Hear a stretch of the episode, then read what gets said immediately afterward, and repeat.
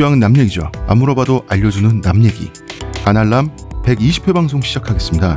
의문의 그녀 시호님, 안녕하세요. 문화평론가 이동기 대표님. 안녕하십니까. 안녕하세요. 저는 작가 홍대선입니다. 추석이 지났습니다. 네. 추석에 뭐 어떻게 음식들 많이 드시고 즐거우셨는지 모르겠습니다. 추석은 뭐 예 그렇죠. 그냥 잘 쏘쏘- 쉬었습니다. 쏘쏘한 걸로. 네. 음. 휴일이 추석은 잘 쉬었는데 왜 내 얼굴은 이런가 지금 아니 근데 추석 때 수분이 빠져나가서 그렇습니다. 피대기가 되었어요 제 얼굴은 지금 저번 주에 그 저희 그 방송에 짜장 송편 저 엄지 몇 그것만 몇 번 돌려 들었는지 몰라요 그 이번에 어떻게 문화인사 들으셨어요? 아니, 아버지한테 물어봤는데 네. 그분 돌아가신 지 좀 됐다고. 아 진짜? 어떻게 대표님 이제 위패를 아, 조남 여쭤보고 위패 그분이 생전에 그렇게 어디 가서 많이 맞고 다니셨대.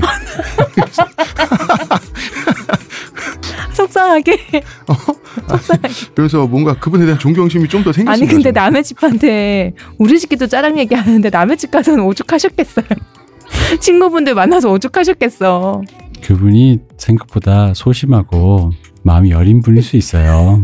그쵸 그래서 아 반대급부로 센 말이 나오는 거예요? 왜냐면 곰곰이 생각해봤어요. 내가 편집하다가 네 송편의 짜장이라 생각보다 디스를 하기 위해서 동원된 도구가 너무 소박하고 귀여운 거야.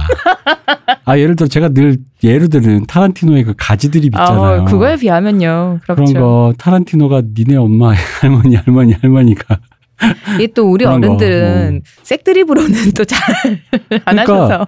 어른신이 너무 소박하고 귀여워서 아 제가 그래서 이분이 의외로 생각보다 되게 좀 섬세하고 여린 분이지 않을까 그런 생각을 했습니다. 저희 아버지는 별로 그분을 그렇게 좋게 평가하시지 않더라고요. 아버님은 더 많이 당하셨을 거니까 아니 지금 거리서 보면 누구도 좋게 평가할 수 있을 것 같지 않은데 어쨌거나 이렇게 제가 그냥 이런 거예요. 그러니까 추, 추석 어른을 좀 보고 보니까 요즘에 그런 생각이 들어요. 그러니까 어른들 얼굴을 딱 보다 보면 하, 그래 뭐 어르신들도 살면서 많은 애로사항이 계셨겠죠라는 생각이 들다 보니까 뭐 어차피, 늙었다 뭐 어차피 가는 길은 한 방향이고 그러니까 각자 어려우면 각자 그냥 각자 묻고 가는 걸로라는 생각이 들다 보니까 이 어르신 더 이렇게 고민이 많으셨네. 음 대표님 늙었네 아 이렇게 내가 마, 운을 떼잖아. 그럼 어른들이 약간 이렇게 어그레시브하게 굴려다가도 살짝 말을 멈추는 효과가 있더라고. 이렇게 아 예 그뭐 그러시겠죠. 예. 뭐 이해합니다. 뭐 근데 내가 원래 얼굴이 저는 몰랐는데 말할 때 그렇게 표정 변화가 심하지 않나 봐요. 네 없어요 거의 없어요 표정이 그래가지고 저희 얼굴을 보는 어르신들이 내가 이런 말을 약간 한, 한숨을 쉬면서 말을 하면 그게 뭔가 어떤 어떤 효과가 있나 봐. 야, 그럴 때 제일 좋은 게 음. 맥이 빠지게 하는 거잖아. 이제 맥이 좀 빠지시나 어, 보더라고. 그게 제일 좋거든. 그러니까 어린 놈이 이제 다 커가지고 음. 이제 같이 늙어가는 소리를 하니까 그게 내 마음의 불도 좀 꺼져야지 그게 음. 가능해요 그래서 어. 그러니까 이게 그런 느낌이지. 불이 불을 지피려고 어그로를 끌려고 하- 어르신이 나한테 시도하는 게 있어요 몇 개. 근데 그럴 때 음. 아 그러시겠네. 이해합니다. 이렇게 하면은. 그럼 또 욕먹다니까 이 새끼. 이거 나이 들었다고 지금 어른 무시하냐고. 아니 그게 아니라 그러니까 아저 진짜 이해한다고. 나는 충분히 네가 그- 이해하기 뭐래 임마 저만의 방법이 또 있는데 아 그래요? 그 말을 딱 받아서 뭔가 저한테 싫은 소리를 하잖아요. 그 말을 받아서 아 그러게 말입니다. 아 근데 말이 나왔으니까 말인데 하면서 끝없이 얘기를 하잖아요. 귀에 피가 또 나는 거예요. 예, 그러면은 더 이상 말을 안 말씀들을 안. 해요. 아이 아, 그러니까 각자의 방법들이 있으시구나 근데 이게 나도 그 생각에 반성은 좀 했어요. 내가 이 태도가 음. 약간 뭐이 양반한테 말해 뭐하나 이런 태도처럼 보일까봐 그렇게 이게, 보여요 이게 내가 그 그러면 안 되는데 그게 아니라 난 정말로 어르신을 이해하고 있어요. 가지가지로 부려하는 이렇게 이렇게 이렇게 이게 내 온 전신에 전심 전력으로 어르신을 안고 싶다. 실패다 아니야, 근데 상대방이 완벽하기를 기대하지 않는다라는 거는 동시에 그런 생각을 하는 동시에 아 나도 완벽하지 않다라는 음. 걸 이렇게 되면은 음. 그게 내 자신에 대해서 이렇게 반성 많이 반성할 필요도 없고 남을 그렇게 많이 미울 필요도 없다고. 그러니까 제가 저의 태도가 결코 뭐 어르신한테 대놓고 건방지게 어 그러니까 똥 뭐 똥 드셔. 똥 잡숴. 뭐 이런 거 아니니까. 맞는 것 같은데. 아니야. 진짜 것 어르신을 respect 때문에 그 살아온 세월에 대한 같은데 아 respect 쓰리 쿠션으로 멕이는 것 같은데. 그게 제가 저의 업보입니다 저의 평상시의. 태도 때문에 아무리 좋게 말해도 듣고 보니 저 새끼 나 멕이는 것 같은데 그런 거 있지 아닙니다 아 그게 respect입니다 아리까리한 상태가 제일 좋은 거예요. respect합니다. 아리까리한 상태야. 그러면은 그 아리까리한 그 이것도 아니고 저것도 아닌 찜찜한 느낌 있지. 그 느낌이 계속 남잖아. 그 느낌을 안 남기기 위해서 말을 안 건다고. 그게 제일 좋다니까. 그럼요. 음. 그러니까 저는 아닙니다. 저는 아리까리한 거 아닙니다. 저는 진짜 전심전력으로 어르신을 정말 안아드리기 위해서 한 그렇구나. 겁니다. 네, 믿어볼게요. 제가, 아, 그럼 늙어서 내가 그래요. 음. 같이 늙는 처지에. 어쨌든 음, 위패 식혜 올리셔야죠. 그분, 그분 은 제가 이제 차례니까 정말 차를 한 잔씩 올리면서 예를 다하겠다. 네. 저에게 많은 영감을 주신 분이니까. 아니 보니까 그러니까 제가 얼마 전에 깎은 선산에 음, 아, 그, 네. 그러셨구나. 아. 거기 계신 분이었더라고. 아. 거기 이미 입주를 하셨던 분이야. 그러셨구나. 그 선산에. 진짜 나 사실 진짜 안타까. 거기서 잠이라도 한숨 자고 오지 그랬어. 현몽이라도 해주실 줄 누가 알아. 이렇게 속절없이 존경하는 분을 보낸 게 어. 정말 슬픈 거예요. 왜냐면 내가 이제 어릴 때요.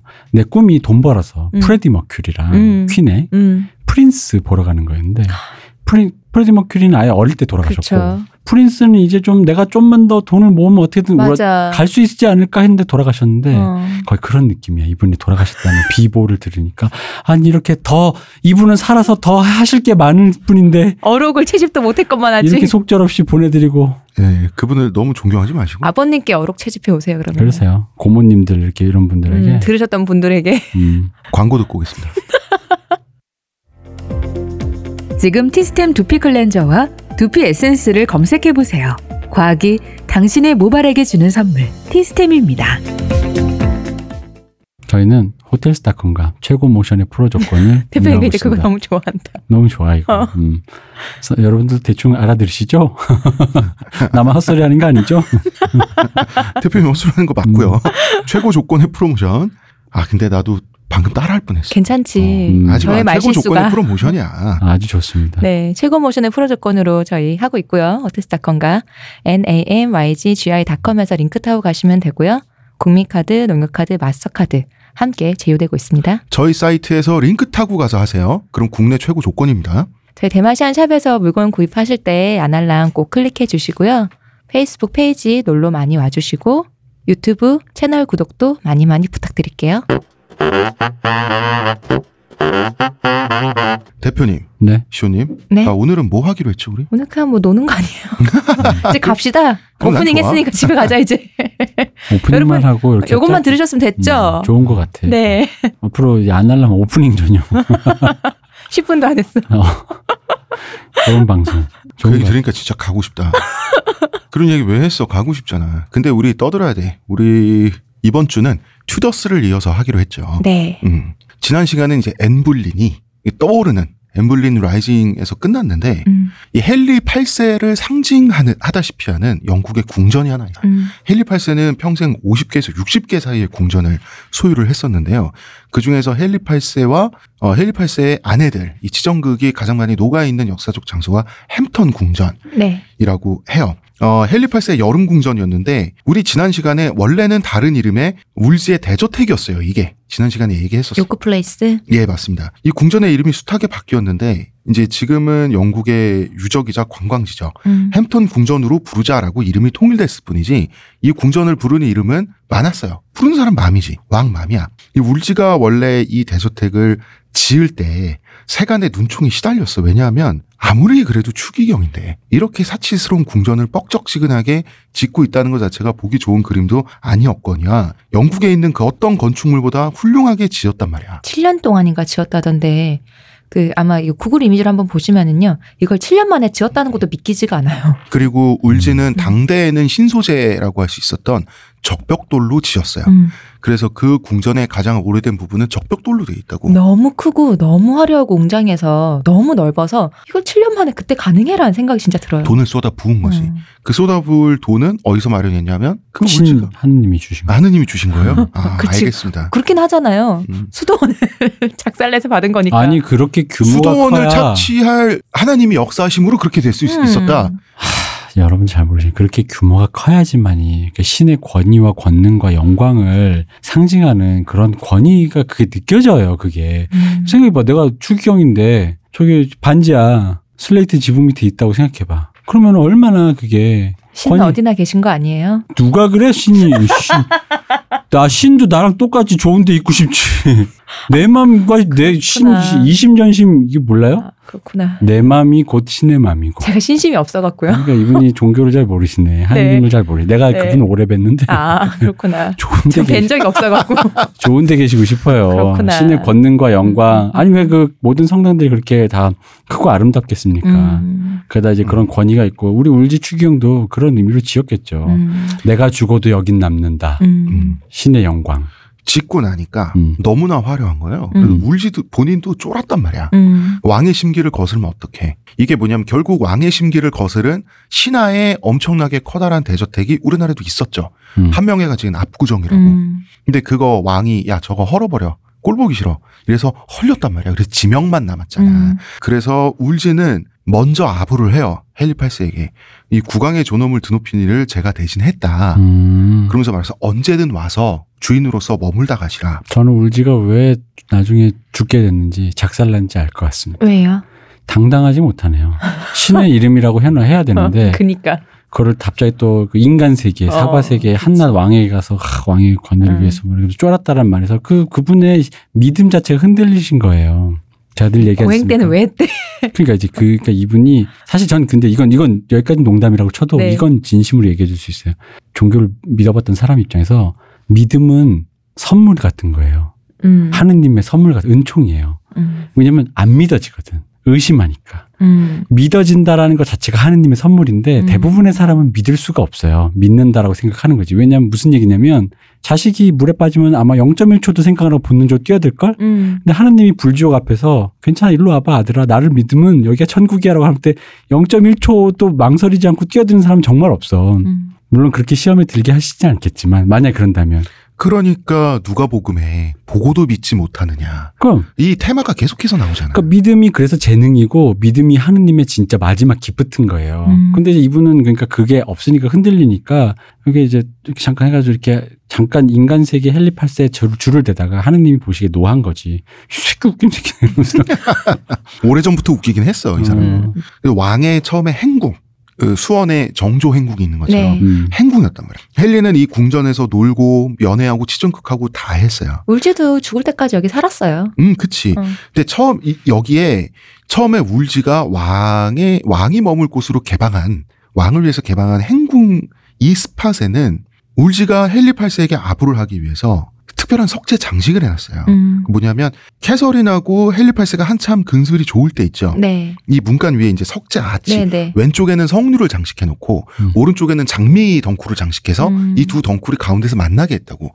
석류가 상징하는 게 스페인 왕가예요. 음. 그리고 장미 문양은 당연히 그 튜더 네. 영국 왕가의 그 상징이죠. 이때는 이걸 보고 캐서린을 사랑하니까 헨리 8세가 아예 울지 추기경 개념 있네. 음. 라고 생각을 했지. 그렇지만 어 시간이 지나고 나서 엠블린과 사랑에 빠지고 나니까 엠블린을 데리고 여길 와서 논단 말이야. 근데 이제 성류를 보면은 이제 마음이 신기가 불편하겠죠. 울지가 전 재산을 바치고 죽으니까 이 햄튼 궁전도 이제 엠블린과 자기가 함께 있어야 될 공간으로 바꾸면서 엠블린에게 선물로 주다시피 한단 말이에요. 어, 3년 동안이나 리모델링하고 중축이 돼. 이 중축된 공간에는 헨리의 H하고 N의 A가 이 두 대문자가 사랑의 매듭 같은 걸로 합쳐져 있는 분양이 보여. 근데 원래 이 분양은 지워질 예정이었어요. 음. 왜냐하면 엠블린의 모가지를 나중에 네. 헨리 8세가 참수형에 자르면서 그 흔적을 다 지워버리라고 했어. 근데 이 공사가 너무 급하게 이루어져가지고 당시에 인부들이 잊은 게 한두 개 있는 거야. 음. 근데 이게 너무 넓다 보니까 음. 헨리 눈에도 띄지 않은 거죠. 음. 이 햄튼 궁전은 지금 되게 유명한 관광 명소잖아요. 이게 유령 얘기 되게 많더라고요. 뭐 목 음. 없는 앤 불린도 다니고 여기 또 죽은 나중에 캐서린 참수형을 또 당한 캐서린도 다니고. 햄튼 궁전이 테마가 된 이게 모티브가 된 얘기가 푸른 수염이죠. 음. 자기가 지금까지 죽였던 아내를 그그 진짜 헬리파스 얘기 같네요. 아, 그게 지하실에 이제 있는. 그 헨리 8세를 모티브로 했다라고 얘기를 어. 하죠. 그 동화 자체가. 그 동화치고 굉장히 음산하잖아요. 그쵸. 어, 헨리의 치정극에 있어서 햄튼 궁전이 많은 얘기를 갖고 있는데 엠블린하고 데이트하고 밀당하고 하던데도 여기고 이 사람이 가장 자뻑에 취한 곳도 여기였어요. 영국은 날씨가 습하고 추운데 당시에는 기후가 영국이 지금보다 더 추웠어요. 여름이 놀기가 제일 좋아. 음. 그래서 헨리 8세는 여름만 오면은 놀았어. 여름 궁전처럼. 음, 자뻑이라고 말하는 건 바로 스포츠인데 여기서 테니스도 했고요. 그리고 마상 창시합이라는 걸 했어요. 음. 마상 창시합은 시호님 알죠 어떤 건지? 그렇죠. 양쪽에서 이제 기사들이 좀 멀리 떨어진 상태에서 중갑을 다 입고 갑옷을 다 입고 긴 창을 서로 들고 돌진하는 거죠. 서로 마주보고. 말을 타고 네. 예, 그래서 1합의 승부를 겨루는 음. 거거든요. 굉장히 위험한 시합이었는데 이런 것도 했어요. 과장 좀 보태면 헨리 8세 백전백승을 했어요. 당연하지 않겠어요? 예. 어떻게 왕을 이겨먹어요? 어떤 멍청한 신하가 어, 그러니까. 길을 쓰고 이기겠어요. 어, 죽고자, 죽고자. 나는 오늘 꼭 죽어야겠다. 왕의 손에 죽어야겠다. 이런 마음 먹지 않는 이상. 예. 헨리는 또 이제 자기 종아리 근육에 특별한 자부심을 가졌는데 헨리가 덩치도 굉장히 크고 골격도 좋고 스포티한 사람이긴 했어요. 그래서 외국의 대사들이 굳이 칭찬을 해줘야 되잖아. 음. 이 나라에 와서 왕을 아련을 하면 그래서 아 종아리 근육이 유럽 최고라고. 옛날부터 그 칭찬을 많이 했지 않아요? 프랑스어보다 잘생겼다는 둥, 뭐. 네. 그쵸. 그래가지고 헨리는 춤추는 것도 좋아했는데 왜냐하면 스타킹을 입고 춤을 추면은 종아리 근육이 이제 울룩불룩 하잖아. 그대로 본- 다 드러나니까. 어, 본인이 이제 그거 굉장히 그, 그러니까 이 궁궐은 헨리 8세가 등장만 하면 누구나 일어나서 박수를 쳐야 되고 음. 환호성을 질러야 되고 스포츠만 하면 헨리 8세가 이기고 그런 본인에겐 아주 좋은 공간이에요. 이 종아리 얘기하니까 전혀 다른 얘기긴 한데 옛날에 이만기 씨가 그 씨름 선수셨잖아요. 근데 종아리 근육이 그렇게 또 많이 발달을 하셔갖고 되게 한눈에 알 수 있대요. 근데 심지어 이제 은퇴하고 수십 년이 지나서 중년이신데 얼굴에 뭐 이렇게 얼굴을 알아볼 수 없게 하고 그냥 자전거를 타고 가는데 누가 불러 세웠더니 이만기 씨 아니냐고 종아리 보고 알아봤다고 그런 얘기를 예능에 나와서 하셨거든요. 음. 아, 근데 이만기 씨 종아리 정말 특별하더라고요. 근데 그러, 그러고 난 다음에 나는 농담하는 줄 알았어요. 근데 그러고 나서 어, 이제 예능이니까 보자고 해서 걷어서 봤는데 알아볼만 해요. 깜짝 놀랐어요. 엄청난 종아리야, 정말. 어. 자, 토마스 울지는 지난 시간에 썰려 나갔죠. 네. 이 사람 죽었어요. 그럼 이제 새로운 Lord Chancellor, 새로운 대법관을 임명할 차례인데, 네. 어, 당시에 영국에 토마스란 이름이 굉장히 많았나 봐. 울지도 토마스인데, 전신의 토마스요. 어, 이제 토마스가 계속 등장한다. 먼저 토마스 모어, 네. 굉장히 유명한 사람이죠. 음. 우리가 무슨 토피아, 유토피아, 아주 좋은 곳을 토피아라고 하잖아요. 그 음. 상호도 굉장히 많이 들어가. 음. 북토피아, 크린토피아, 아, 그렇네. 유토피아란 말을 만든 사람이 이 사람이죠. 그쵸. 네, 유토피아는 이 사람이 쓴 책의 이름입니다. 네. 어, 헨리 8세가 어릴 때부터 이 사람을 가르쳐 주기도 하고 음. 조언도 해 주기도 하고 그랬던 어, 헨리 8세의 친구이자 멘토였어요. 음. 헨리 8세가 아주 좋아하는 사람이고 따르는 사람이었어요. 원래는 수도사에 도전을 했었다가 이게, 그러니까 이 사람이 변호사잖아요. 근데 굉장히 신실했대요. 그, 뭐지? 카톨릭 교도로서 신실해서 옥스퍼스에서도 수학을 하고, 근데 법률은 링컨 법 학원에서 배웠는데, 링컨 법 학원에 있을 때 자기가 사제직에 대한 너무 신실하니까 내가 이쪽을 할 수 있을까라는 자기의 소명을 한번 테스트를 해보기 위해서 한 4년 동안 그 법학원 부설에 있는 수도원에서 묵었었다고 하더라고요. 근데 거의 수도사에 준하는 세- 생활을 했었대요. 근데 하다 보니까 한 4년 정도 하다 보니까 아 자기는 평신도로 남는 것이 신과 인간 모두에게 봉사하는 길이다 깨닫고 변호사의 길을 가셨다고. 음. 음. 그- 이 결정적인 계기가 10살 연하였던 소녀하고 사랑에 빠져가지고 어, 환속을 해서 음. 결혼을 한 건데 환속까지라고는 할수 음, 없지만 그래도 그렇죠. 어, 어, 뭐 탈속이라고 해야 되나? 이제 나는 내 생각은 그러니까 사제직은 내일이 아니다. 음, 음. 어. 이 사람이 굉장히 보수적이다는 생각은 했어. 왜냐하면 보통 당시의 성직자라는 게 어, 뭐 비밀리에든 공공장이든 첩을 둔다든지 정부를 둔다든지 이런 경우 굉장히 흔했단 말이야. 이 사람은 수도사가 아니니까. 응? 어, 수도사가 아니니까. 아니 그런데 내가 수도사도 하고 아 하면서. 어, 그 분명 분명히 그런 two track으로 많이들 갔는데 근데 일단 그쪽은 이제 자기 길이 음. 아니라고 생각한 거지. 그치. 해보니. 근데 음. 이제 이런 건 있어요. 어, 성당에 가서 아이고 뭐 신부님만 보면 정말 무릎을 꿇고 눈물을 흘리는 당시에 정말 순박한 농노들이 보기에 음. 신부들 신부들의 생활이 그렇고 그런 건 모르죠. 음. 이 농노들은 그렇고 그런 걸 몰라요. 몰랐을까? 아, 아우 몰랐지. 당시에 당시에 귀족 사회와 아, 귀족 사회가 떨어져 있는 그 있어서. 농노들의 사회라고 하는 거는 굉장히 많이 분리가 돼 있어요. 음. 쓰는 말도 다르고요. 음, 음. 단어도 다르고요. 귀족들이 쓰는 단어의 10분의 1 정도 정도의 어휘밖에 평생 사용하지 않았다 그러거든요. 음. 하는 게 없으니까 이 정도로 지식에서 엄청난 차이가 났다고. 그래서 아 이 사람이 굉장히 보수적인 사람이구나 라는 걸 알 수가 있는 거죠. 굉장히 신실하고 보수적이고 되게 좋은 사람이었다고 하더라고. 요 평판이 굉장히 좋은 사람이었다고. 평판 어 백성들한테 인기는 네. 많았고 이 사람이 음. 관료 생활하면서도 굉장히 청렴했다 그러죠. 되게 유머러스하고 엄청나게 똑똑한 사람이었고. 음. 그런데 보수주의자였다. 당시에 독일에서 평지 풍파를 일으키는 이 종교개혁의 선구자 루터였지 않습니까? 네. 마르틴 루터하고 바다 건너 음. 그렇게 편지를 주- 주고받으면서 굉장히 그 수위가 높은 비난을 서로 해가면서 음. 이 편지가 굉장히 오래 이어졌다 그러거든요. 음. 한마디로 지성이 탁월했다고 할 수 있지. 음. 루터와 견줄 수 네. 견줄만 했다라는 거는 둘 다 굉장히 하이 클래스였다는 얘기인데 루터는 헨리 8세의 공개 비난은 씹었잖아. 음. 그러나 이 사람은 쉽지 않았단 말이야. 음. 서로 수준이 맞았던 거죠. 다시 말하면 이 사람은 카톨릭을 버릴 사람은 아니었어요. 네, 굉장히 신실한 사람이었어요. 평생 신실하게 살다 죽었고. 이 사람이 그 개신교도 많이 잡잖아요. 네. 근데 이제 본인이 유토피아에 쓴 건 유토피아는 사실 지금 관점으로 보면 약간 사회주의 국가 같은 좀 공산주의 국가인 것 같은. 그쪽이죠. 그런 약간 집단 생활하면서 계급과 그런 게 음. 이상향, 그 평등한 그런 상황이고 심지어 거기에 종교적인 자유 그런 게 좀 보장돼 있는 어떤 음. 이상향 국가가 음. 돼 있어요. 그러다 보니까 종교의 자유 같은 그런 관용이 굉장히 되어 있는 글을 써놓고 음. 개신교 때려잡는 게 음, 음, 뭔가 좀 형용모순 아니냐. 음. 근데 이걸 생각해야 돼요. 이, 이 당시에 그러니까 그 마틴 루터가 종교 교육 하던 당시에 키- 그 카톨릭에 신실했던 사람 중 일부는 개신교를 지금이야 이제 개신교가 개신교지만 또 하나의 종교지만 이단으로 봤단 말이에요. 맞아요.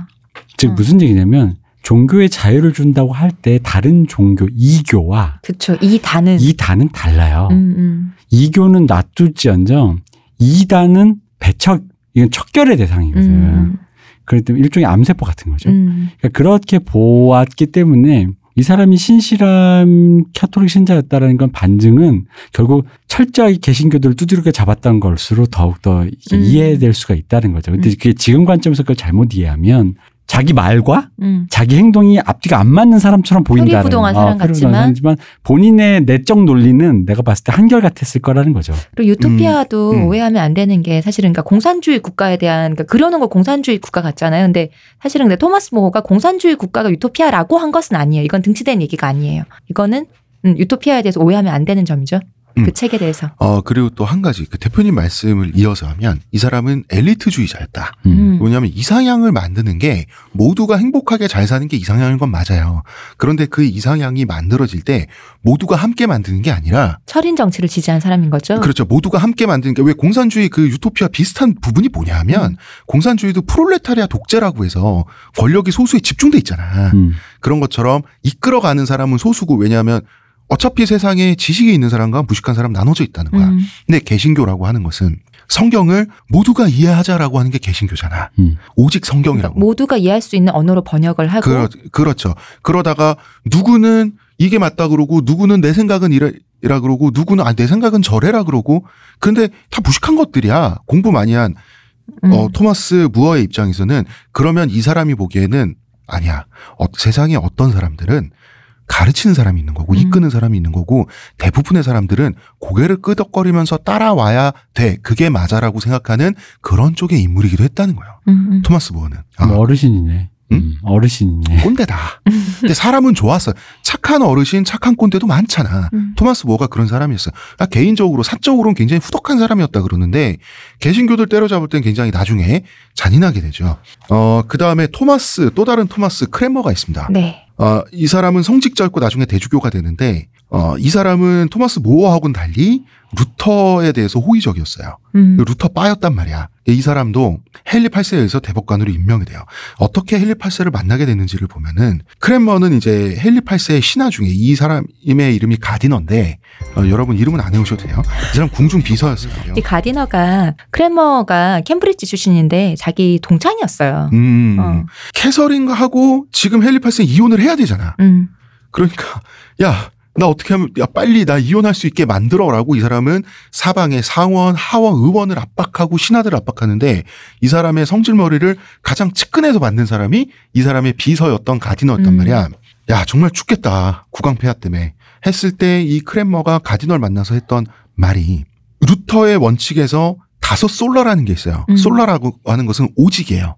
오직 성경, 오직 예수, 오직 믿음 이런 게 다섯 개가 있는 건데 sola scriptura 오직 성경이 제일 중요하단 말이야. 이게 개신교의 원칙이에요. 성경의 해석은 교황만 하는 게 아니라 누구나 할 수 있어야 된다.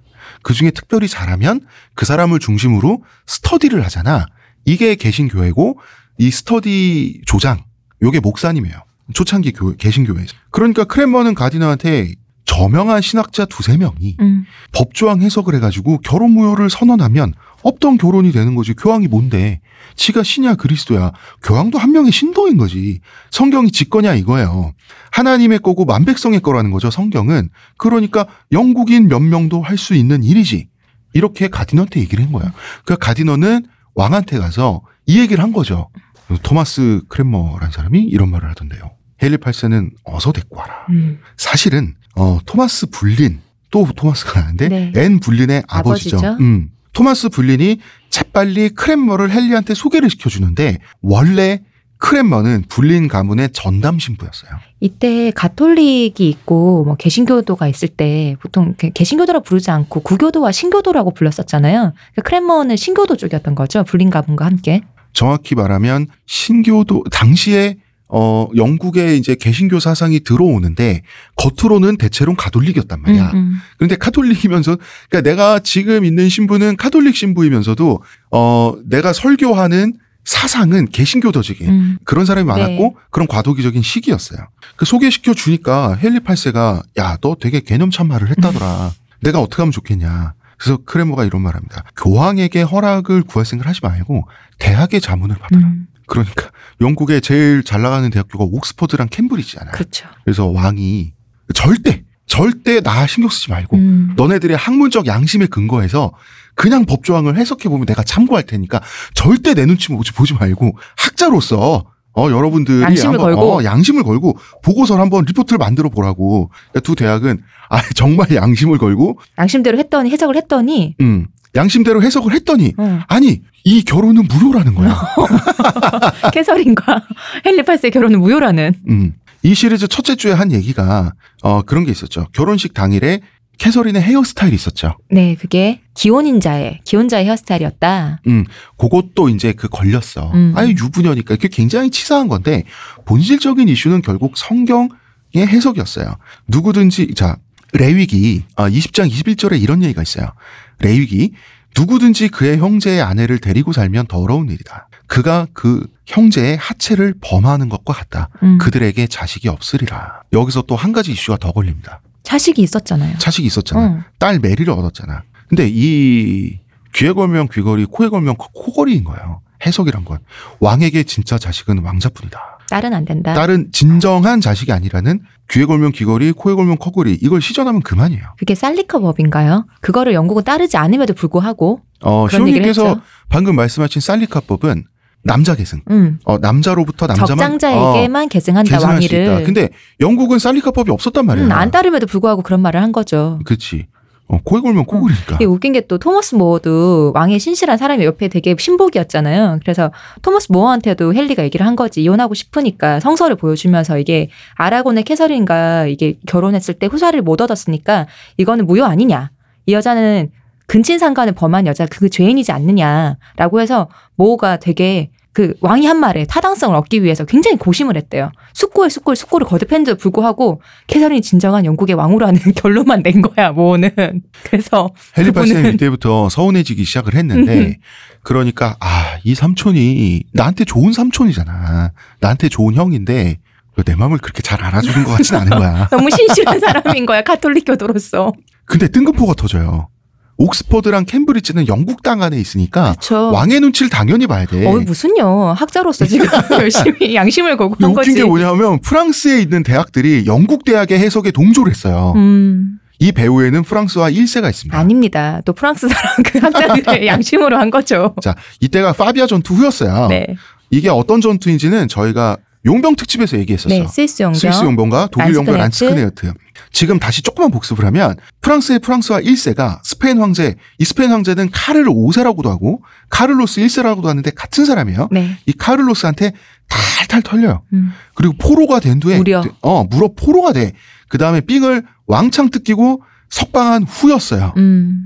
근데 되게 웃긴 게 이 사람이 본인이 싸워서 졌어. 음. 잡히고 도장 쾅 찍고 왔어. 음. 그래 여기 여기 땅 너네들한테 내줄게. 그러고 나서 본국에 돌아와서 포로일 때 했던 계약은 진짜 계약이 아니라고 그 협박에 의한 계약은 계약이 그 아니라고 되게 그랬어요. 현대인이다, 그죠? 음. 현대인의 법이다. 근데 나중에 입을 싹 씻었다고. 어. 그래서 카를로스 그래? 이러면 실력으로 다 뺏어갔어요.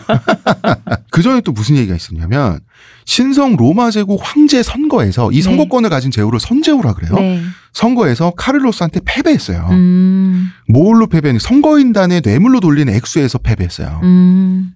그러니까 카를로스가 너무 싫어. 그치, 스페인이 싫죠. 너무 네가 싫은 거야. 있다. 프랑스 아이세가 얼마나 스페인을 싫어했냐면 프랑스 아이세가 신성 로마 제국 황제도 돼. 그 다음에 파비아 전투에서 자기도 이겨서 완전 영토 빼앗고 자기는 완전 콩라인이 된 거야. 음, 쩌리가 된 카를이 거야. 그걸 다 해버리니. 어, 너무 자존심이 상하잖아. 그래서 이 사람이 카르를 견제하기 위해서 당시로서는 상상도 못할 짓을 해요. 뭐예요? 오스만 투르크 제국하고 동맹을 맺어요. 프랑스. 제웅 만드는 거 아니야? 근데 이게 지금은 재평가받아. 종교를 초월해서 음. 종교를 초월한 최초의 유럽의 어, 국제 통상 관계였다라고 하는데. 어? 오스만 투르크랑은 서로 서로 사람이 아닌 관계잖아요. 이거는 음. 쟤들은 사람 아닌 거잖아. 근데 당시 기준에서는 망나니 짓이었단 어. 말이야. 망나니 집 맞지, 솔직히. 맞아, 사실은. 당시 그게 무슨 왜냐면 종교- 당시 세계관으로 인정해야 돼. 종교를 초월하는 그 무슨 그 무슨 누가 그런 생소리 그러니까 누가 그런 개소리 봐봐. 종교를 프랑스와 1세가 애초에 종교를 초월하기 위해서 그랬어? 아니잖아. 아니잖아. 카를로스가 음. 미워서 그랬잖아. 이게 바로 흔히 말하는 수단과 방법을 안 가리고라는. 거에 음. 주로 가깝기 어. 때문에 무슨 종교 무슨 개소리야 그냥 프랑스 망나니 어, 짓이지. 그러니까 당시에 이슬람 해적에 바르바리 해적이라는 게 굉장히 악명이 높았어요. 음. 이 바르바르 해적은 평소에는 해적으로 활동하다가 오스만 제국이 어, 필요하다 싶으면 오스만 제국의 해군 전력으로 투입이 됐어요. 음. 그 오스만 제국을 갑으로 모시는 해적 집단이었어요. 음. 이 해적 집단을 프랑스 항구에 정박하게 해줬어요. 음. 스페인 상선 털라고. 정말 스페인 엿- 엿먹이려고. 음. 캐서리 아라곤의 캐서린 왕비가 지금 카를로스의 고모란 말이야. 숙모. 숙모. 음. 카를로스의 혈족이에요. 음. 소방 맞힐 수 있잖아. 그치. 뭐라도 해주겠다. 뭐라도 해주겠다. 어. 그래서 자기 자기가 다스리고 있는 국가의 대학들을 압력을 걸어가지고 아니죠. 양심을 걸게 해서. 나 정말 나 정말 나. 눈치 보지 말고 그렇지. 너네들 학문적 양심으로만 그치, 발표를 그치. 하라고. 프랑스의 학문 양심도 걸어줬다. 아, 우리들의 우리들의 학문적 양심으로 어 이거 보니까 음. 아, 결혼 무효가 맞는 것 어, 같습니다. 그렇죠. 이 스페인은 빡이 치죠. 음. 이 새끼들이 지금 카를로스 입장에서 유럽의 짱이거든요. 음. 유럽 최고 일진이야. 카를로스 입장에서 이것들이 미쳤나 이러고 있었어요. 이 국제적인 난리통이 음. 벌어진 거야. 그러면서 이때 저번 시간 말했지만 교황은 교황대로 존버, 입 막고 귀 막고 존버, 어. 존버 하고 있었고. 아 근데 캐서린과 결혼을 냉정하게 생각을 해보잖아요. 그러면 둘 다 솔직히 말하면 뭐 누구의 눈치를 안 보고서라도 음. 만약에 진공 상태에서 평가라 그러면 아마 내가 보기엔 반반 갈릴 것 같아. 음. 그 결혼이 무효다라고 생각하는 사람과 음. 신실한 카톨릭 신자다라고 하더라도 혹은 그 결혼을 했으니까 어쨌든 결혼은 결혼이다라고 음. 생각하실 분이 제가 보기엔 그래요. 당시에도. 어, 그렇지. 형과 결혼했었던 여성과 결혼한다? 음. 음. 당시에도 전무후무한 일이었거든요. 그, 그 자체가 헬리팔사 죄를 지었고 이 결혼 자체가 무효니 뭐가 벌을 좀 받아야겠는데 그럼 음. 헬리팔사도 받아야겠는데 이렇게 나오면서 음. 그 결혼 자체를 무효로 생각하는 사람도 분명히 있을 거고 만약 그 사람들의 왕권을 생각 안 하고 만약 어떻게 하시겠습니까? 라고 만약에 그런 신실한 카톨릭 신자들에 음. 물어본다면 그런 분도 있을 거고 음. 분명히 어쨌든 한 건한 거니 이것을 흔히 말하는 왜 뭐라 그러지 사실상 그 뭐야 그 결혼 왜 우리 법에서도 그거 있잖아 사실혼 관계로. 어, 사실혼 하는 거예요. 관계로 그렇죠 결혼으로 봐야 되지 않겠느냐라고 생각하시는 분도 계실 거예요. 그리고 그렇게 신실한 캐서린이 신 앞에서 맹세를 했는데 어떻게 거짓이겠냐라고 나는 한 사람도 있을 것 같아. 그러니까 아, 그럼. 어. 이 결혼은 어쨌든 가니까 당리당략이 혹은 냉정하게 그냥 그 교리로만 판단하든 간에 빠져나갈 구멍이 있긴 있어. 있긴 음. 있어. 그러니까 그거를 그 구멍을 어디에 갖다 붙이느냐, 나에게 유리한 게 뭐냐라는 당리당략으로 붙이는 게 이제 그것 때문에 문제가 생기는 거지. 사실 특히나 이때 종교개혁 시기다 그쵸. 보니까 혼란인데. 어, 그 해석과 그 어떤 자기 믿음에 대해서 그게 뭔가 의심받고 서로가 그걸 검증하던 시기다 네. 보니까 충분히 가능한데 왜 이 얘기를 드리냐면 마치 그 헨리 8세가 너무 나만의 나의 오로지 나의 아랫도리의 모든 그거를 위해서 모든 종교적인 카톨릭의 그거를 다 위반하면서까지 무리수를 뒀다라고 주로 많이 기술되잖아요. 음. 음. 근데 그렇게 보긴 좀 힘들다는 거죠. 그러니까 모든 일은 겸사겸사라는 거죠. 그죠, 그죠, 그죠. 근데 여섯 번의 음. 그 왕비들의 서사를 쭉 보면은 그 아랫도리에 대한 그의 그 욕심이 음. 큰 지분을 차지하긴 한 것 같아요. 아니, 어, 그러니까 그러니까 그것도 있어. 근데 어. 그게 100%는 그렇지 100%는 100%는 아니야. 없지. 그러니까, 그러니까 예를 들어 내 말은 뭐냐면 그것 때문에 없는 걸 때를 썼다가 아니라 그치. 그것 때문에 굉장히 걸 합리적인 변론을 가져왔다에 아, 가까운 거죠. 그렇죠. 그런데 100%는 아니지만 또 거꾸로 말하면 음. 아랫돌이 문제가 심각하긴 했어. 그러니까 음. 우리 흔히 이 말하는. 관심법으로 너 분명 히 그거 같지만 지금 네가 말한 건 리즈너블해. 오케이. 그럼 여기까지. 하지만 나는 알고 있어. 마구니가 꼈어. 뭐 이거 있잖아. 아랫돌에 마구니가 꼈어. 그건 맞지? 허리 하악적 문제를 너무 음. 허리 상악적 문제로 지금 음. 뿐이다라고 자꾸 우기고 있는 거잖아. 그러면 이제 그런 문제라는 어, 많이 거죠. 우겼다. 음. 굳이 이제 다르게 표현하면 이겁니다. 논리 싸움으로 만약에 가겠다 그러면 그 논리 싸움에서는 헨리 8세의 말도 딱히 틀린 건 아니다라는 것도 우리가 인정을 해줘야 된다. 아, 음. 그렇지. 어. 그리고 헨리 8세는 정말 절박하게 아들이 필요한 상황이기도 했다. 그러니까. 음. 어. 만약에 캐서린이 아들만 낳아줬으면 아무 문제가 없어요. 사랑이 식었어도 음. 왕비에서 폐위되는 일은 있을 수가 없어요. 왜냐면, 왜냐면 우리가 지난 시간에 울지 얘기한 것처럼 역시나 소년 만화에서 마치 그 내 아랫도리가 너무 힘들어서 앤을 만나기 위해서 마누라도 때리고 뭐 이렇게 한게 음. 아니라 종교적인 이유, 정치적인 이유, 왕권에 관련된 이유가 복잡하게 약간 어른의 사정이 있었다라는 음. 걸 설명하기 위해서 그런 거죠. 음, 하지만 겸사겸사라고 했지 겸사가 아니에요. 음. 겸사겸사로 그 와중에 앤에게 낚인 건 맞아요. 경산에 이제 헨리 8세한테는 자식이 있었잖아. 적법한 자식은 하나밖에 없어요. 메리. 캐서린 사이에서 나온 딸 메리. 처음에는 메리를 되게 예뻐했지. 네. 헨리 8세가. 앤이랑 이렇게 돼서 캐서린이랑 사이가 틀어지기 전까지는 메리를 굉장히 예뻐했다고. 음. 근데 틀어지고 나서도 한동안 예뻐했는데 나중에 메리가 싫어지는 거야. 왜냐하면 메리가 누구 편 들어겠어요? 엄마 편 들죠. 엄마 편 들지. 음, 부모가 이혼하는 거 좋아하는 자식이 어디 있어요? 음. 그리고 그- 엄마가 바람난 게 아니고 아빠가 바람났잖아. 참 진짜 이 사람 나이가 근데 좀 좋아하는 좋아하는 애들이 있어. 있어요. 아빠가 맨날 엄마 때린다고 생각해봐요. 아이 그런 경우엔 그렇지. 어. 근데 지금 공주인데. 아빠가 엄마 싫어하잖아. 음. 그리고 캐서린 여왕이 불쌍하게도 아직 낭만을 믿고 있었어. 음. 그러니까 결국 남편은 나에게 되돌아올 뿐인데 음. 결국 나의 이 고통이라고 하는 것은 결국 하나님이 은혜로 보상해 줄 것이다. 하나님의 시험이다. 믿음을 더 깊게 가지면 된다라고 하는 이런 식의 사고방식을 이 사람은 자기 정체화를 이렇게 시킨 예전에 한번 사람이잖아. 보상 받았던 것처럼 어, 우리 헨리는 개과천선해 나한테 돌아와 뭐라고? 주실 거야. 어떻게 한다고? 개과천선해서 네. 자기한테 돌아와 주실 거야라고 믿었어요. 그러니까 이런 엄마 밑에서 자라던 메리는 당연히 엄마를 따라서 앤 불린을 증오하게 되고요. 음. 원래부터도 독실한 카톨릭 라인이잖아. 음. 엄마 따라서 네. 독실한 카톨릭 라인인데 개신교도 증오하게 되는 거죠. 그러니까 메리가 대놓고 앤 불린을 비난하고 지금 엠블린한테 사랑이 빠졌는데 음. 이혼에 반대하니까 헨리는 화를 내요 메리한테 음. 내 인연 이러지만 메리 방에 들어가 있어. 외출 금지야. 어 그치 어디 애가 근데 왜 애들은 자기 아빠가 되게 어른스럽고 듬직하게 생각하는 경향이 있잖아. 왕이잖아요. 그리고. 그치 진짜 애는 헨리 8세잖아. 음. 8세 솔직히 철부지 기질이 있잖아요. 이걸로 부녀 관계가 틀어졌다고. 음. 그래서 메리는 아빠가 잘 찾아와 주지도 않고 그리고 결정적으로 아빠한테 미움을 받게 되면서 앞으로 굉장히 고통스러운 성장기를 그렇죠. 보내게 돼. 안 자, 됐어요. 메리는. 음. 자 그리고 또 다른 토마스가 네. 등장합니다. 토마스 한 명더이 있죠. 사람은 토마스 크로멜이에요. 네. 이 인물이 없었더라면 영국 성공회, 영국 국교회라고 불리는 이 이상한 종교는 탄생하지 않았을 수도 있어요. 음. 어 그리고 크로멜 하면 우리 생각나는 거 있잖아요. 제일 영국사에서 유명한 크로멜은 올리버 크로멜 있죠. 어, 왕의 목을 쳐버리잖아. 네. 호국경인. 음. 올리버 크로멜은 토머스 크로멜의 누나의 증손자예요. 네. 중간에 가족 관계가 꼬이면서 엄마 쪽 성을 받게 된 거야. 크로멜이 이런 식으로 이제 내처짐을 당하고 처형당하니까 그쪽 성을 안 썼지 않을까요? 초반에는 바로 다음 때는 그런 느낌이에요. 저는 음. 아, 어. 근데 어, 서양에는 연좌제가 없기 때문에 하긴 맞다. 예. 그 연좌제가 없다는 건범 우리처럼 이제? 법률로 된 어떤 게 없는 거지. 없었겠어요. 저그 반역자 자식 한다 이런 것부터 시작해서 그잖아. 음, 문화적 연좌제는 어, 있었겠지. 그치. 그런 건 있었겠지. 어. 어, 그 대신 옛날에는 네트워크나 정보가 지금처럼 활, 활달하지 않기 때문에 그렇죠. 먼 동네를 가면 해결되는 문제도 있어요. 음. 그죠. 그 우리 엠블린의 언니처럼. 음. 음, 음. 토마스 보어는 보수적인 원칙주의자고 토마스 크레머는 진보적인 개혁주의자야. 음. 크로멜은 누굴까? 크로멜은 중간 정도에 있나? 아니 전혀 그 결이 아니에요. 이 사람 철저한 야심가예요. 또 카테고리가 다르죠. 이분은. 카테고리가 또 달라. 이 사람 원래 울지 추경의 신복이었어요. 음. 욕망충이다. 네, 뭘 했냐면 울지 추경 밑에서 울지가 않은 가장 더러운 일, 부정부패, 요거를 도맡아 하던 충견이었단 말이야. 음. 근데 보스가 몰락하는데 보스가 몰락하는 걸 한 발 들어 싹 보니까 엠블린한테 몰락을 하잖아. 그래서 엠블린 편으로 편을 바로 갈아탑니다. 음. 이제 권력의 중심이 저쪽으로 가니까. 그렇지. 욕망충들이 원래 이렇게 이런 거잘 봅니다. 어. 그죠? 원래 이 사람은 양모상이었어요. 양모. 어, 양털을 거래하던 네. 상인이었는데 이탈리아로 건너와서 용명 생활도 해보고 그리고 이탈리아에서 했던 가장 좋았던 경험이 통상 무역이었어요. 음. 돈놀이를 배우는 거야.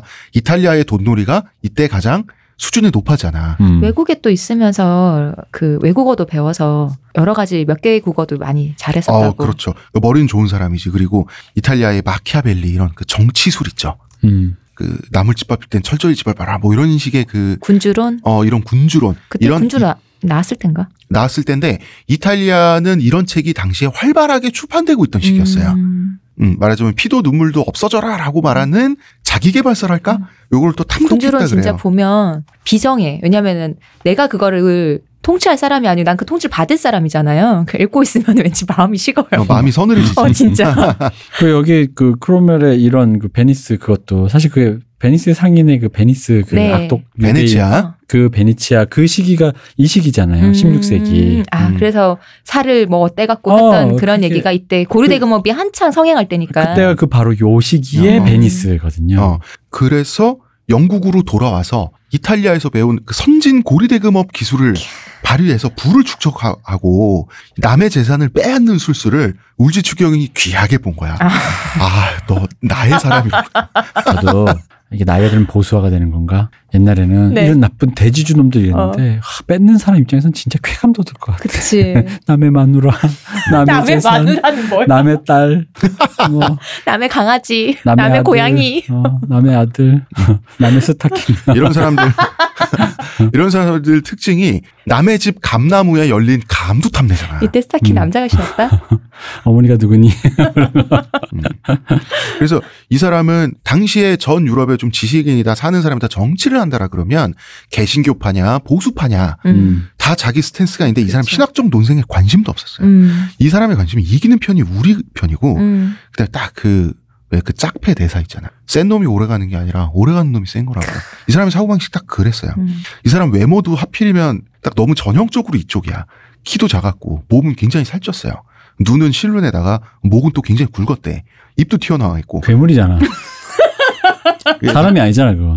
당대 평가는 돼지상이다. 이 사람 돼지처럼 생겼다. 음, 그 성격도 비열하고 잔인했단 말이에요. 음. 사람이 아닌데.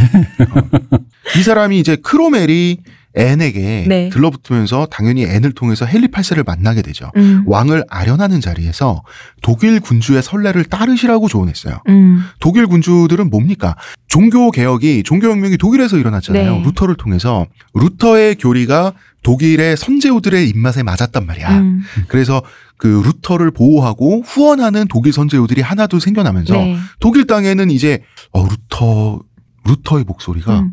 너의 목소리가 들려. 교황의 힘이 약해지고. 어 교황 말 안 들어도 된대. 음. 어, 이 동네에서 나만 왕이래. 음. 너의 목소리가 들려 막 이랬단 말이야. 아, 그- 이거, 음. 이 사람이 욕망충이잖아. 음. 이런 사람들이 욕망의 권력 관계가 넘어가는 거에 되게 촉이 밝거든? 음. 그러니까 독일을 보고 대세는 이제 개신교를 넘어갔다. 어. 거기다 플러스, 이젠 헨리 8세에게 거의 다 넘어갔기 때문에 울지고 나발이고, 어. 헨리 8세가 듣고 싶어 하는 말을 해줌과 동시에 실제로 자기가 느낀 초, 이제는 독일 개신교에 넘어갔다. 음. 이 얘기까지, 이게 굉장히 정확한 사리 판단 끝에 나온, 그렇죠. 자기 신념이 없고 음. 그 판세만 보는 사람. 그러니까. 정세를 정확하게 판단해서 어. 헨리에게 울지는 죽은 사람이죠. 비록 죽은 사람이지만 생전에는 그래도 일 척척 잘해주는 모든 변태. 일, 어, 삼촌이었잖아. 변태. pervert. 어. 그 토마스 모어는 현명하고 항상 든든한 멘토고 음. 크랜머는 아주 이쁜 짓 잘하는 신선한 뉴페이스였어. 근데 크롬웰은 크롬웰은 그렇게 대우하지 않았어요. 헨리가. 음. 헨리한테 크롬웰은 말 잘 듣고 일 잘하긴 하는데 그 노예 근성이 뻔히 보이는 놈이었어요. 또 쓸, 이런 사람도 쓸 때가 있는 네, 그치. 거니까. 그 이게 욕망충이 슬픈 게 이게 눈에 너무 그게. 지글지글하니까. 그게 있어. 어. 헨리는 이 사람을 양털이나 빛이라는 놈이라고 언제나 이렇게 멸, 멸칭으로 불렀어요. 음. 음. 너희 새끼라고 불렀단 말이야. 음. 일로 와, 꺼져. 이런 식으로 불렀어요. 예, 근데, 마마. 이거 어, 근데 크로멜은 그런 멸칭에 불만이 없어. 그, 어, 그럼 내가 더 아첨하고, 아니 왕이 나를 불러줬잖아요. 어, 그 무슨 내가- 상관이야. 내가 더 실천하고, 내가 더 비열하고 잔인한 짓을 해서 내 존재 가치를 증명하겠다. 음. 그러니까 이 사람을 경멸하는데 너무 쓸모가 있는 거야. 음. 이런 사람들 특징이 워크홀릭이잖아. 음. 그치. 아니, 그럼 분명히 이런 사람의 쓰임은 또 있으니까요. 음. 이런 일을 또 누군가 해야 되잖아요. 그럼. 그래서 온갖 관직을 쓸어 담아요. 그러면서 백자까지 임명이 돼요. 아, 그리고- 엄청나네요. 아, 그렇지. 또 있어. 고리대금업으로 철저히 다져진 실력이 있잖아. 네. 울지보다 더 철저히 왕의 지갑을 두둑히 불려주는 거야. 울지는 일단 자기 지갑을 너무 많이 채웠기 때문에. 그치. 그러니까 왕의 입장에서 울지가 자기 지갑에 얼마 채우는 건 알 수가 없었지. 음. 아, 이 크레머는 던져주는 만큼만 제 몫을 딱 챙기는 거야. 음, 오, 정말 오래- 충견이지. 오래 해먹으실 분이다. 음. 어. 그리고 울지는 영국 자기가 영국의 지배자가 되는 걸 꿈꾸는 걸 넘어서 로마 교황까지 되려 그랬잖아. 크로멜은 목표가 철저했어요. 난 2인자다. 음, 좋네. 음, 이- 나는 1인자의 개다. 음, 1인자의 개가 2인자다 이거야. 음. 굉장히 현실적이죠. 그리고 크로멜은 왕한테만 아부를 해야 되는 게 아니라 이제 대세는 엠블린이잖아. 불린 가문에도 아부를 해야지. 음. 그래서 최강의 문고리 권력은 앤이잖아. 문고리 걸려. 오랜만에 어. 듣는다. 앤한테 붙었어요. 그래서 앤이 개신교 사상을 얘기하니까 아, 그 말이 맞는 것 같다고 어. 찬성하고 또 아부도 하고 그리고 아 저는 왕의 충견일 뿐만 아니라 이 불린 가문을 위해서도 지질 수 있다. 음. 요걸 처음에 보여줘요. 그러니까 불린 가문에서 보기에는 아, 요거 요거 생긴 건 이게 이렇게 생겨 쓸만한 놈이네. 처음엔 이렇게 됐단 말이야. 이렇게 일 열심히 하는 돼지를 보았나? 아, 이게 사람의 형상은 아닌데 말하는 게 틀리죠. 그치. 사람 같아. 사람보다 더 사람 같아. 휴먼이란 무엇인가? 유토피아. 뭐 이러면서. 양은 온순하지만 음. 사람을 죽인다. 그치. 자, 이 이혼 소송이 이게 한 한 달 두 달에 이뤄진 일이 아니에요. 네. 이혼 소송이 수년 동안 그 진행이 되면서 헨리 8세가 아무리 이 사람이 철이 없어도 백성들의 여론을 알 수밖에 없다고. 음. 왜냐하면 자기 마차가 지나가면 우리 캐서린 왕비님한테 그런 짓 좀 하지 말래. 아우성이 들리고. 어 이제 그만하고 가정에 음. 좀 충실하시고요. 그리고 캐서린 왕비의 마차가 지나가면 이때 아직 왕비니까 백성이 눈물을 흘리면서 음.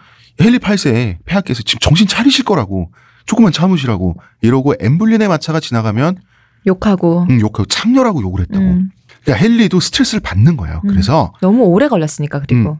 헨리가 그래서 의회를 압박해. 어. 어떻게 압박했냐면 야 니네가 먼저 나한테 꼭 이혼을 해 달라고 먼저 애걸복걸해서 내가 마지못해 아 그럴까라고 말해주는 그림을 니들이 알아서 만들어주면 내가 하고 싶어서 하는 게 아니고 어 안 될까? 마치 캐서린과 어. 결혼할 때처럼. 그치 예전에 다시 한번 말했다시피 어명이 아니라 어심을 읽을 줄 알아야 그렇지. 크롬웰이 잘하는 거야.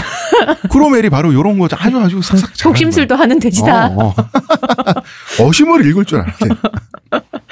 이 스페인의 까를로스는 까를로스대로 이제 그 분노 게이지가 그렇죠. 여기까지 꼭대기까지 어. 올라왔어. 유럽 최고의 혈통인데 우리 집안이. 우리 우리 집 그 이모님 고모님, 아니 숙모님. 아, 뭐 어쨌든 그 음. 동네 aunt니까 어. 그 교황이 클레멘스 7, 클레멘스 6세인가 7세인가 계속 존버 하고 있었잖아. 7세였을 거예요. 나중에는 까를로스 1세도 선을 넘어요. 음. 저 노인장 잡고 이러시면 천국 보내드릴게요. 교황님한테 이거 안 되겠다. 한 방에 주님 가까이. 음, 그러니까 내주를 가까이 하게 하면 한 방에 그러니까 주님 곁으로 보내주겠다. 노골적으로 압력을 보내니까 음. 교황은 GG를 쳐요. 음. 그래서 헨리와 캐서린의 결혼은 적법한 거라고 선언을 해버려요. 그때가 스페인이 가장 힘이 강할 때니까 어, 음. 까르레 그거를 못, 버- 못 버텼겠죠.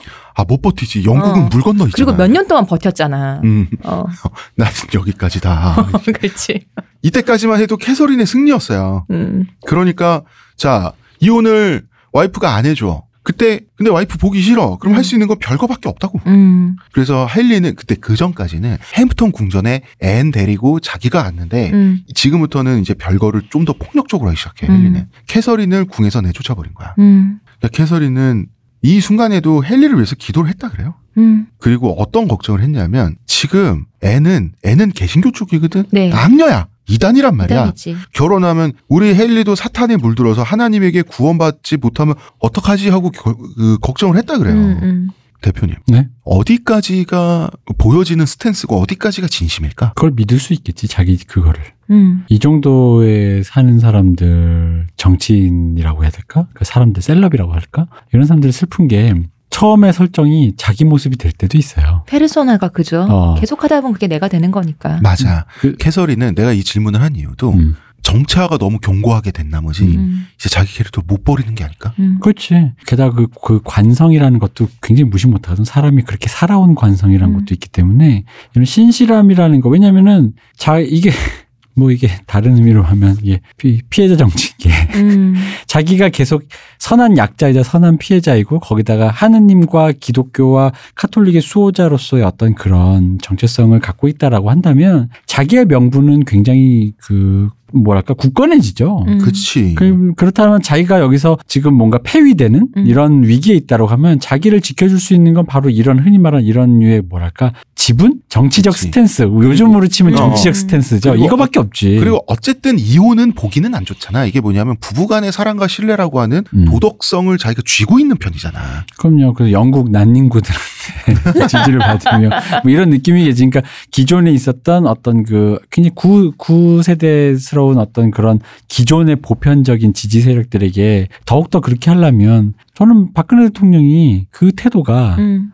그 자기의 페르소나에 자기가 그냥 그 관성대로 묻혀버렸다고 생각을 해요. 음. 어. 음. 그런 거랑 비슷한 거라고 나는 봐요. 음. 음. 헨리의 마음이 이혼을 위해서 자 그러면은 이제 교황이 안 된다고 하면 그러면 종교 개혁으로 기울고 있는 거야 이제. 음.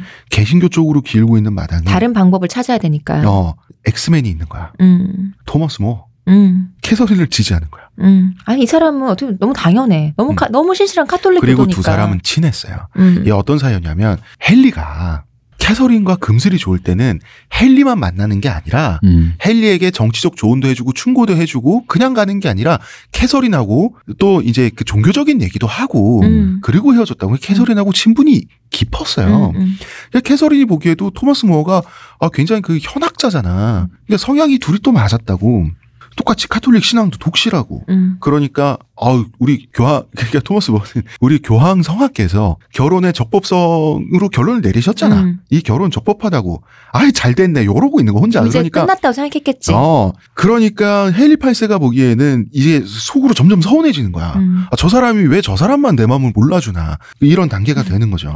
아무리 숙고에 숙고를 거듭해 봐도 캐서린이 적법하다는 결론만 내렸다는. 음. 그러니까 이 사람은 고지식하니까 어떤 음. 거냐면 정석대로 그 성경의 구절을 해석을 해서 정석대로 해석을 해서 내려지는 결론대로 가면 된다라고 생각을 하니까 그런 결론이 나오지. 그런데 봐봐요. 애초에 결론은 정해져 있었는 걸. 헨리 8세의 마음에. 매일매일 새벽에 일어나서 아침까지 성경을 공부했다는 사람이라는데. 어, 그렇지 않겠어요? 근데 이때 대법관이 지휘였잖아. 네, 이때 대법관이었죠. 헬 이때 토마스 아 토마스가 너무 많으니까 헷갈려. 토마스 모어가 음. 가장 성으로 불러야죠. 음, 가장 모어가 열중했던 일이 뭐냐면 개신교도들을 색출해 가지고. 죽이는 거였어요. 음, 이 사람 화형도 했어요. 음, 그리고 이 사람이 뭘 했냐? 영어 성경을 색출해서 불태우는 일에 열중했어요. 음. 엘리트 아까 얘기- 말씀하셨잖아요. 엘리트주의야. 어, 민중은 엘리트주의니까. 민중은 성경 읽으면 안 돼. 옛날에 우리나라 드라마 뿌리 깊은 나무에 음. 그 밀본을 지지하는 신료들의 세력 있죠. 음. 그거 약간 비슷한 스탠스라고 생각하면 돼. 음. 이 사람의 사고 방식이. 아니 뭐 그 당시에 엘리트 지식인이 생각할 수 있는 범위, 그러니까 지금 들으면 굉장히 고리타분하고 진짜 뭐 개소리 같은데 음. 그러니까 그 당시 관점을 봤을 때그 그, 그러니까 그게 옳다는 게 아니라 그들의 논리 구조상 그런 세계관을 가지는 것도 일견 이해는 됩니다. 그럼요. 음. 이해는 돼요. 그래서 아, 그 헨리도 이제 얼굴 보기 싫은 거야, 점점. 그렇죠. 그래서 어찌- 근데 대법관이 지금 나라의 대법관이에요. 그러니까 헨리가 편지를 보내. 얼굴 보기 껄끄러우니까 이제 기분 나쁘거든. 그 편지에 뭐가 들어 있었냐면 결혼 무효 서류가 있었어. 음. 어, 당신도 찬성한다. 대법관이 대법관이- 사인을 어, 해줘야죠. 이 대법관의 서명을 좀 해 달라. 어. 음. 거기서 서명을 눈꾹 감고 해줄 사람이 아니잖아. 음. 이 사람 성격이 거절했어요.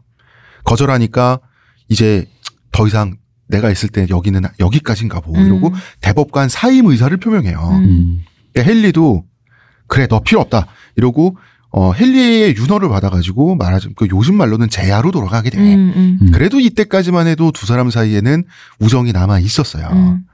그래서 나중엔 토마스 모어가 죽게 되지만 네. 지금은 죽지 않습니다. 음. 앤 불린은 이때쯤 되면 확신하게 됩니다. 아 내가 헨리의 마음을 확실히 휘어잡았구나. 음. 그리고 헨리의 이혼 의지를 확인한 거예요. 음. 정말 이혼을 할 것 같아. 그러면 빠르고 확실하게 여왕의 지위를 이젠 얻고 싶은 거야. 음. 왕비가 되지 않으면 몸을 허락하지 않겠다라고 하는 게 처음에 노선이었잖아. 네. 근데 이 시기에 앤 불린은 헨리에게 드디어 동침을 합니다. 그리고 아이를 임신해요. 이게 결혼 날짜와 아이를 출산한 날짜를 보면은 그랬음을 알 수 있죠. 어, 속도 위반이야. 네. 어, 애초에 헨리는 캐서린하고 이혼해 줄 것을 약속을 했고요. 애는 어떤 약속을 했냐면 전하에게 아들을 낳아드리겠다고 그렇죠. 약속을 했어요. 음. 그러니까 이 애는 남자애여야만 하는 거야. 그렇죠. 근데 당시에 왕실에 의사들도 있었고 점성술사들도 있었어요. 음. 이 사람들은 아들이 틀림없다고 확언을 했어요. 모두가 음. 모두가. 물론 앤과 헨리의 기분을 맞춰주기 위해서지. 근데 문제는 이 사람들의 말을 앤과 헨리도 철석같이 믿었어요. 다들 그렇다니까 믿었나 보지 뭐. 왜 어른들이 자주 하시는 말씀 있잖아요. 배 모양을 보니 아들일세 뭐 이런 거 있잖아요. 그런 말을 그랬나. 보지 뭐. 아, 이게 사람들이 다 그렇게 가면 그 밴드웨건 효과라는 게 어. 왠지 그럴 것 같은 기분이 어. 드는 그런 상황이었겠지. 지금 뭔가 일이 좀 이제 드디어 풀려가는구나 싶고. 음. 자, 앤 불린은 아들을 낳을 거라고 생각을 하잖아요. 음. 네. 그러면은 이 사람이 아들을 낳기 전에 이 사람과 결혼을 해야지. 그렇죠. 당시의 기독교 세계에서는 이 와- 나도 드디어 사생아가 아니라 적법한 왕자를 갖게 되는 거라고. 어. 음. 그러니까 이제 이 엠블린의 마지막 드라이브는 성공했어요. 이 마지막 수는 성공한 게 뭐냐면 엠블린이 임신했다는 사실을 알게 되자마자 이제부터 헨리 8세는 아들일 거니까 어떤 빨리 이혼해야죠. 어떤 것도 할 수 있는 빨리 거예요. 결혼 모연을 하고 엠블린과 빨리 결혼을 음. 해야죠. 어, 그래서 1533년 1월이 되면 두 사람은 비밀 결혼식을 올려요. 네. 그리고 부활절 날에 우리 결혼했어요라고 사실을 이 사실을 선포해 버려요. 음. 캐서린은 실신했지 충격으로. 음. 메리도 쓰러졌다고 합니다. 음. 그리고 교황청은 헨리 8세를 파문합니다. 음. 근데 파문이란 건 진짜 무서운 겁니다. 그렇다면서요. 이 세계에서는. 예를 들어, 그러니까 지금은 우리가 저기 그, 그 철학 시리즈를 조금 더 유념해서 들어보면 이제 좀 더 이제 그 근거하는데 이 세계에서는 기독교 세계 바깥은 그러니까 음. 없는 거야. 음. 그러니까 지구 바깥은 없는 세계인 셈 음. 치는 거죠. 일 아니면 근데, 영인 거죠. 어, 근데 지구에서 추방을 시키면 아무것도 없는 우주로 가야 되잖아. 그럼 숨도 못 쉬고 죽는 음. 거잖아. 그거랑 똑같은 거라고 보시면 돼요. 음. 파문이라는 건 신의 세계에서 없애버리는 거거든. 지금 프란치스코 교황께서 맞아요. 음, 몇년 현재 전에. 그 마피아들하고 자꾸 척을 졌어요. 네. 그러니까 마피아들이 아 교황님 좀 곤란하게 좀 해드릴까 하면서 엄청 개기면서 들썩들썩했다고 이탈리아 마피아 한 방에 한 방에. 정리했어. 니네 파문한다?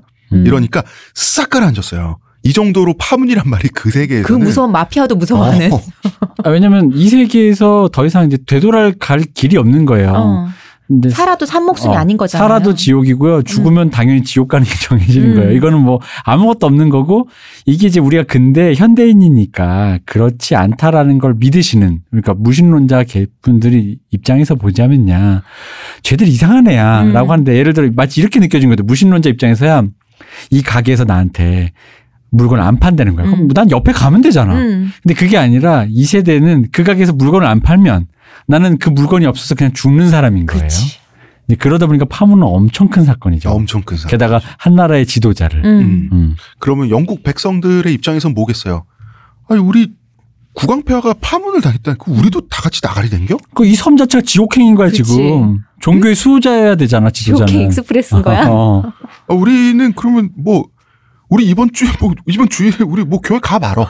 이렇게 그래요. 전국이 그리고 나는 나는 신실한데 나도 왜 이런 거 아니야? 음. 그러니까 왜 비밀 결혼식인지를 여기서 알 수 있죠. 이때 문제는 교회 허락과 법을 거치지 않는 이혼이든 결혼이든 재혼이든 없어요. 성립이 음. 안 돼. 그러니까 왕도 예외는 없으니까 음. 모든 게 교회 관장 하에 가능하니까 급한 대로 비밀로라도 결혼식을 올린 거예요. 음. 공개가 안 되는 거야. 공개 결혼이 안 되는 거야. 이 결정적인 문제를 해결해 준 게 토머스 크로멜이었다고. 그쵸.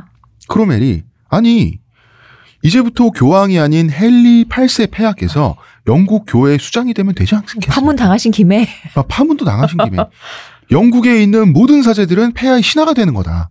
아 이거 진짜 대단하죠. 진취적인 사고 방식 이 아니야? 발상의 전환 진짜 엄청나지 않아요? 야 네가 명예퇴직 당했으면 네가 회사를 차리면 되지.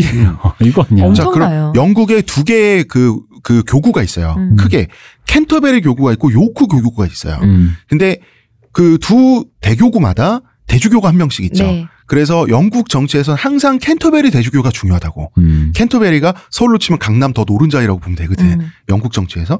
그러면은 자 영국에 대주교 두 명이 있는데 그거를 영국의 대주교 두 명을 폐하의 신하라고 선포를 해버리고 음. 신하로 거둔 다음에 폐하의 결혼을 적법하게 허가하라고 명령을 내려서 그 명령 받은 대로 허가를 내려 허가를 받아서 어 허가해 줬으니까 우리 결혼은 합법이네라고 하시고 결혼 생활 하시라고 이 말을 듣고 헨리는 아 씨발 암이 나왔어. 뭐야? 의회에서 법안, 법안을 몇 개 통과시켜서 헨리가 수장이 되고 그 다음에 아 그럼 반대하는 놈들을 이- 나오면 어떡할 거냐고 크로멜이 딱 한마디 하죠. 아이 반역자로 몰아서 초용하면 그거 다 국왕폐할 거라고 그 재산 음. 다 국고로 환수되는데 아이 국고가 폐하 지갑 아니겠냐고 그러니까 아이 이 새끼 사 진짜 어. 이 발상의 전환 진짜 어마어마해요. 자, 이 수장령이라고 하는 게 어. 이겁니다. 영국 교회 수장은 영국의 왕이 된다. 요것이 바로 수장령입니다. 네. 그러니까 이 토마스 크로멜이 대단한 게 이 사람 진짜 현대인이야. 음. 이 사람은 진짜 나는 한참만 보고 돈만 믿고 음. 권력만 믿어라는 게 드러나잖아요. 이 사람 왠지 진짜 사막에서 모래도 팔 것 같은 음. 사람이에요. 이 사람은 신이나 그런 어떤 형이상학적인 건잘 필요 없는 모, 어. 자기는 모르겠고 어. 오로지 권력의 움직임, 근데 아마 돈의 흐름. 그렇기 때문에 이런 발상이 가능하겠죠. 어. 그러니까 현대인인 거야. 어. 굉장히 현대적이잖아. 음, 음. 이 수장령에 의해서 현재 성공회 혹은 영국 국교회로 번역되는 그 Anglican Church라고 하거든요. 음. 네. 예, 이게 탄생하게 됩니다. 음. 아 드디어 이제. 한 챕터를 넘었네. 네. 예. 우리 헨리 8세가 드디어 회사를 차리고. 어, 말하자면 이제 교황청의 입장에서는 음, 뭐 저기 영업 1부는 프랑스고 네. 영업 3부는 스페인이고 음, 그다음에 자재과는 음. 영국이고 음. 이런 거야. 근데 여기서 이탈한 녀석이 이탈한 음. 부서가 중소기업청인 거지. 죽으라고 이- 내쳤더니 자기들이 아예 그냥 차려버렸잖아요. 음. 음. 진짜 어마어마해요. 이 어마어마해. 당시에 이렇게 발상 전환을 했다는 게 진짜. 대단해요. 이게 논리적으로는 말이 안 된다? 어. 논리적으로 말이 안 되는 게 크로멜한테는 중요하지 않아요. 그렇죠. 한국에서 교회를 하려면 교회가 아마 사업자 등록증을 내는 걸로 알고 있는데 우리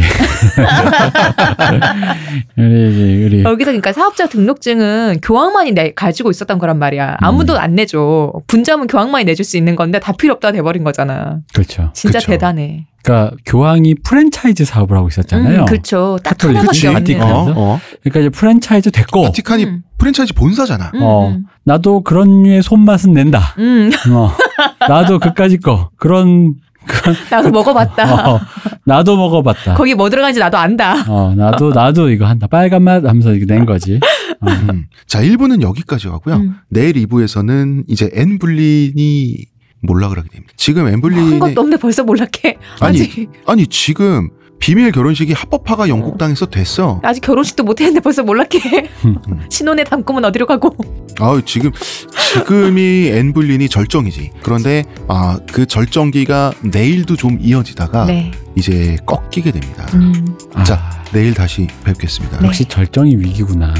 가을이지 가을. 늘 음. 하, 안 하려면 언제 절정을 맞아보나. 위기만 있고 절정은 언제 와 있나? 여기 지금 사시사철 봄이잖아요. 샌프란시스코야. 그렇구나. 서늘합니다. 밖에 자도 되는 서늘하다. 서늘한. 음, 문화평론가 이동규 대표님. 감사합니다. 의문의 근효 시원 감사합니다. 감사합니다. 저는 작가 홍대장입니다.